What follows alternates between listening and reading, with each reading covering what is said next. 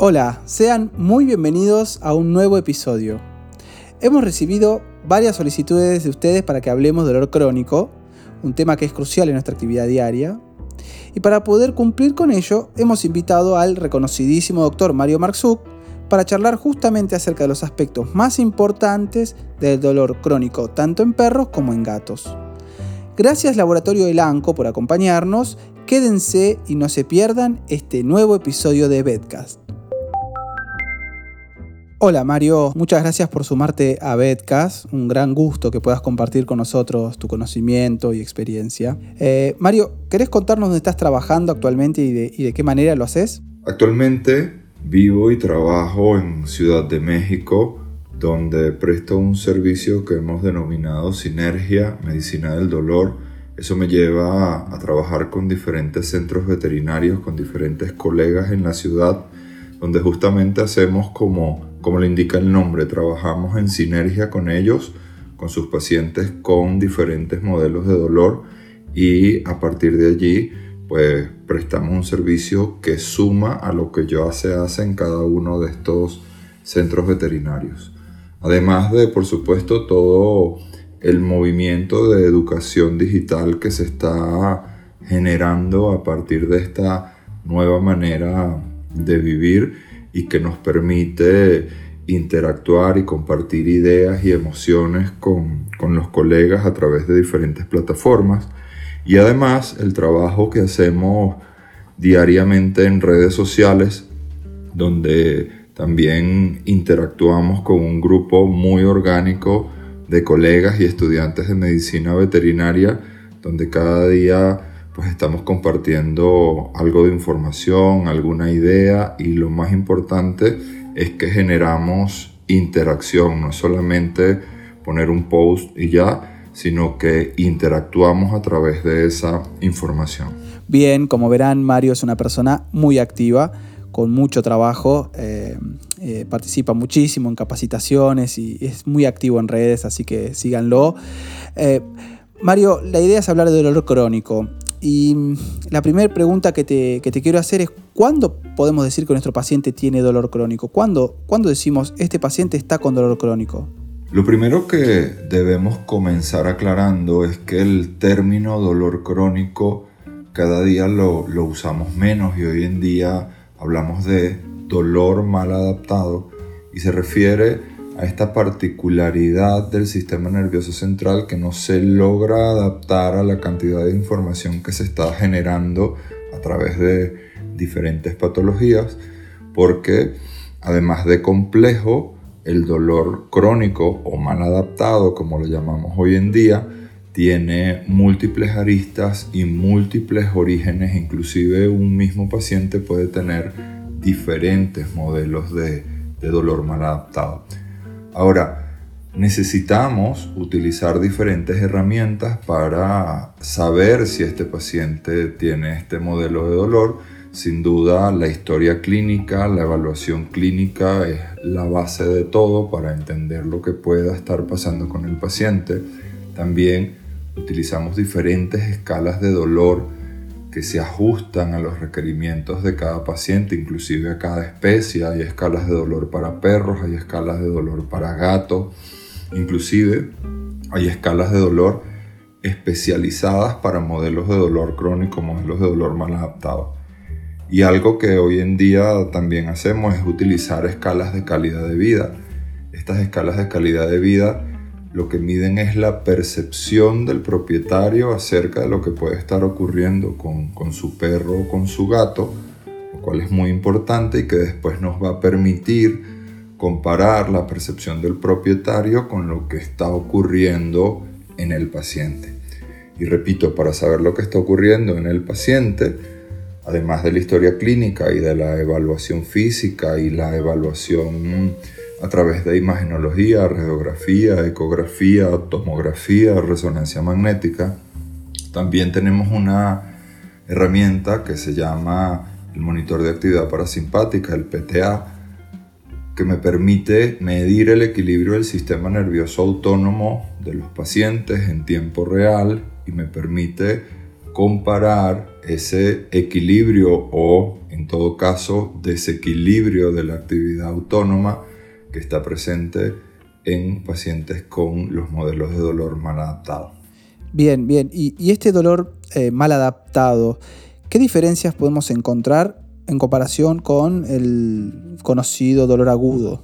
Así como dijimos que el dolor crónico ahora lo definimos como dolor mal adaptado, al dolor agudo también lo podemos definir como dolor adaptado. Y es esa particularidad que le permite al sistema nervioso central adaptarse a este tipo, a este modelo de dolor que inclusive lo puede llevar a ser autolimitante. Pero yo creo que la diferencia principal entre los dos modelos de dolor es que el dolor crónico o dolor mal adaptado lo consideramos en sí una enfermedad, una condición patológica que acompaña a otras enfermedades, mientras que el dolor agudo sí representa un signo de una enfermedad y no es una enfermedad en, en sí misma. Esta particularidad del, dolor crónico, de ser una enfermedad, una enfermedad que además acompaña a una enfermedad de base que podría ser enfermedad articular degenerativa o enfermedad oncológica o algún modelo de daño neuropático, tiene la particularidad de que no tiene cura y que nosotros simplemente lo que hacemos es diseñar estrategias analgésicas que le den calidad de vida al paciente que mejoren su confort, que disminuyan la intensidad del fenómeno doloroso, que le permita al sistema nervioso central modular esta información que se está generando a partir de otra enfermedad de base y a partir de allí darle al paciente calidad de vida. Bien, quedó claro. Eh, Mario, y habiendo descrito estos cambios a nivel neurológico que ocurre en el dolor mal adaptado, ¿podemos decir que los pacientes, todos nuestros pacientes se van a comportar de la misma manera cuando estén sufriendo un dolor de tipo mal adaptativo? La respuesta es un rotundo no.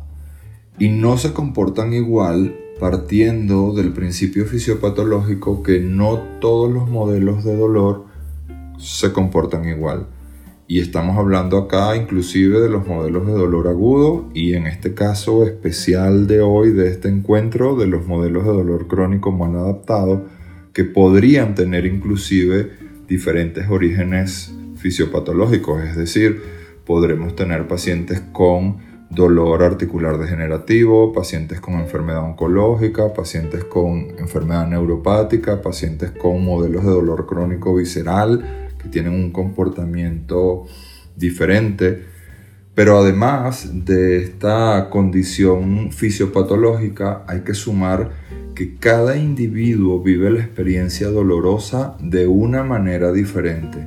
E inclusive hoy en día se estudia cada vez a mayor profundidad el rol que juega la emoción en el dolor. Y eso hace que cada individuo no solo experimente la experiencia dolorosa de una manera única, sino que genere respuesta frente a esa experiencia dolorosa de una manera única también.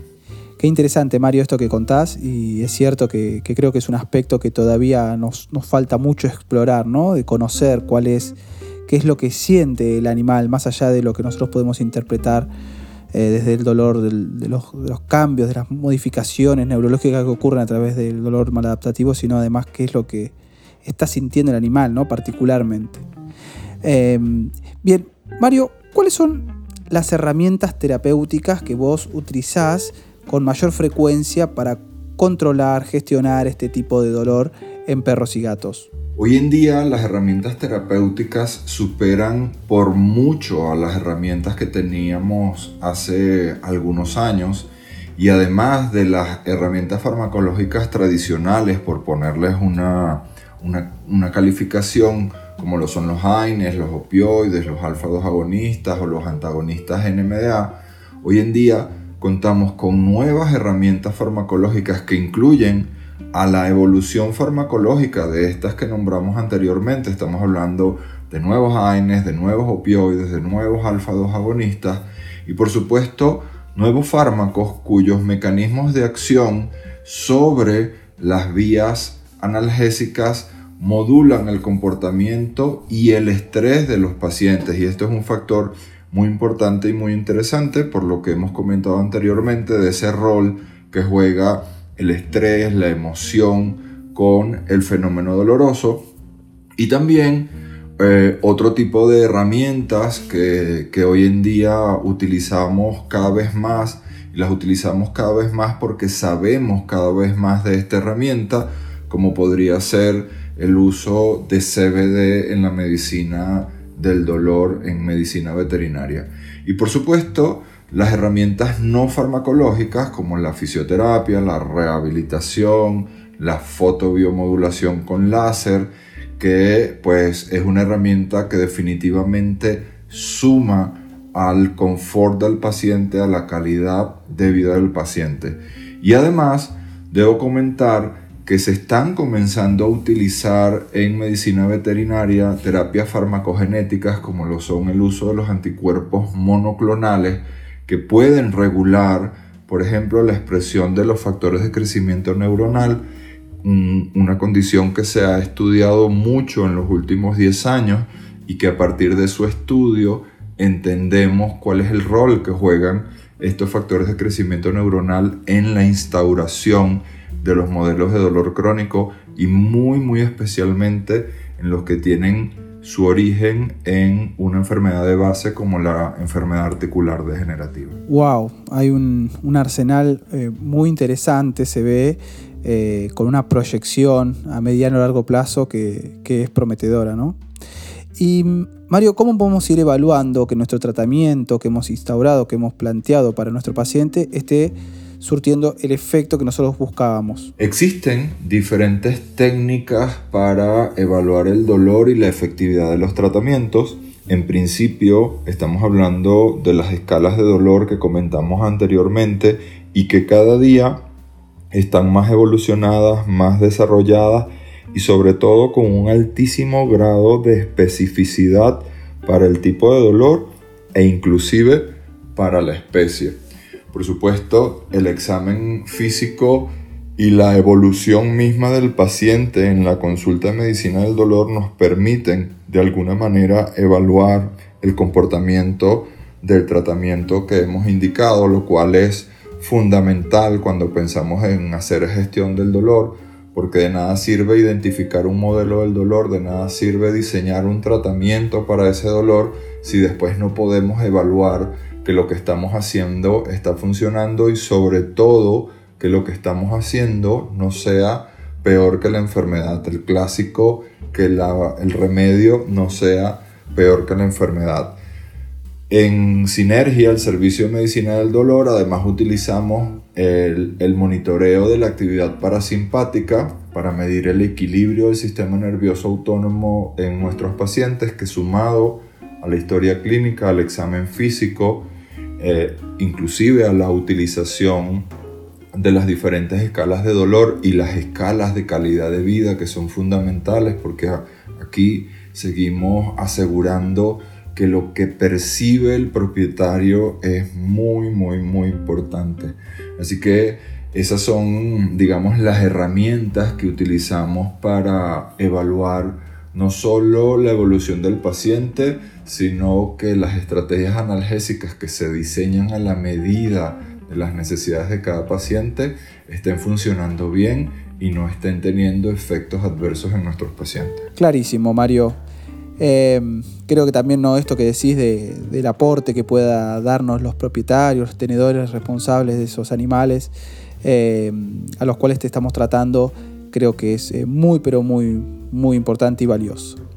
Bueno, Mario, hemos terminado. Eh, te agradecemos muchísimo, muchísimo tu tiempo y tu participación. Pues yo muy agradecido de poder compartir ideas y emociones con Bedcast, un proyecto que me parece por demás fascinante como herramienta de interacción con, los colegas y con los estudiantes de medicina veterinaria.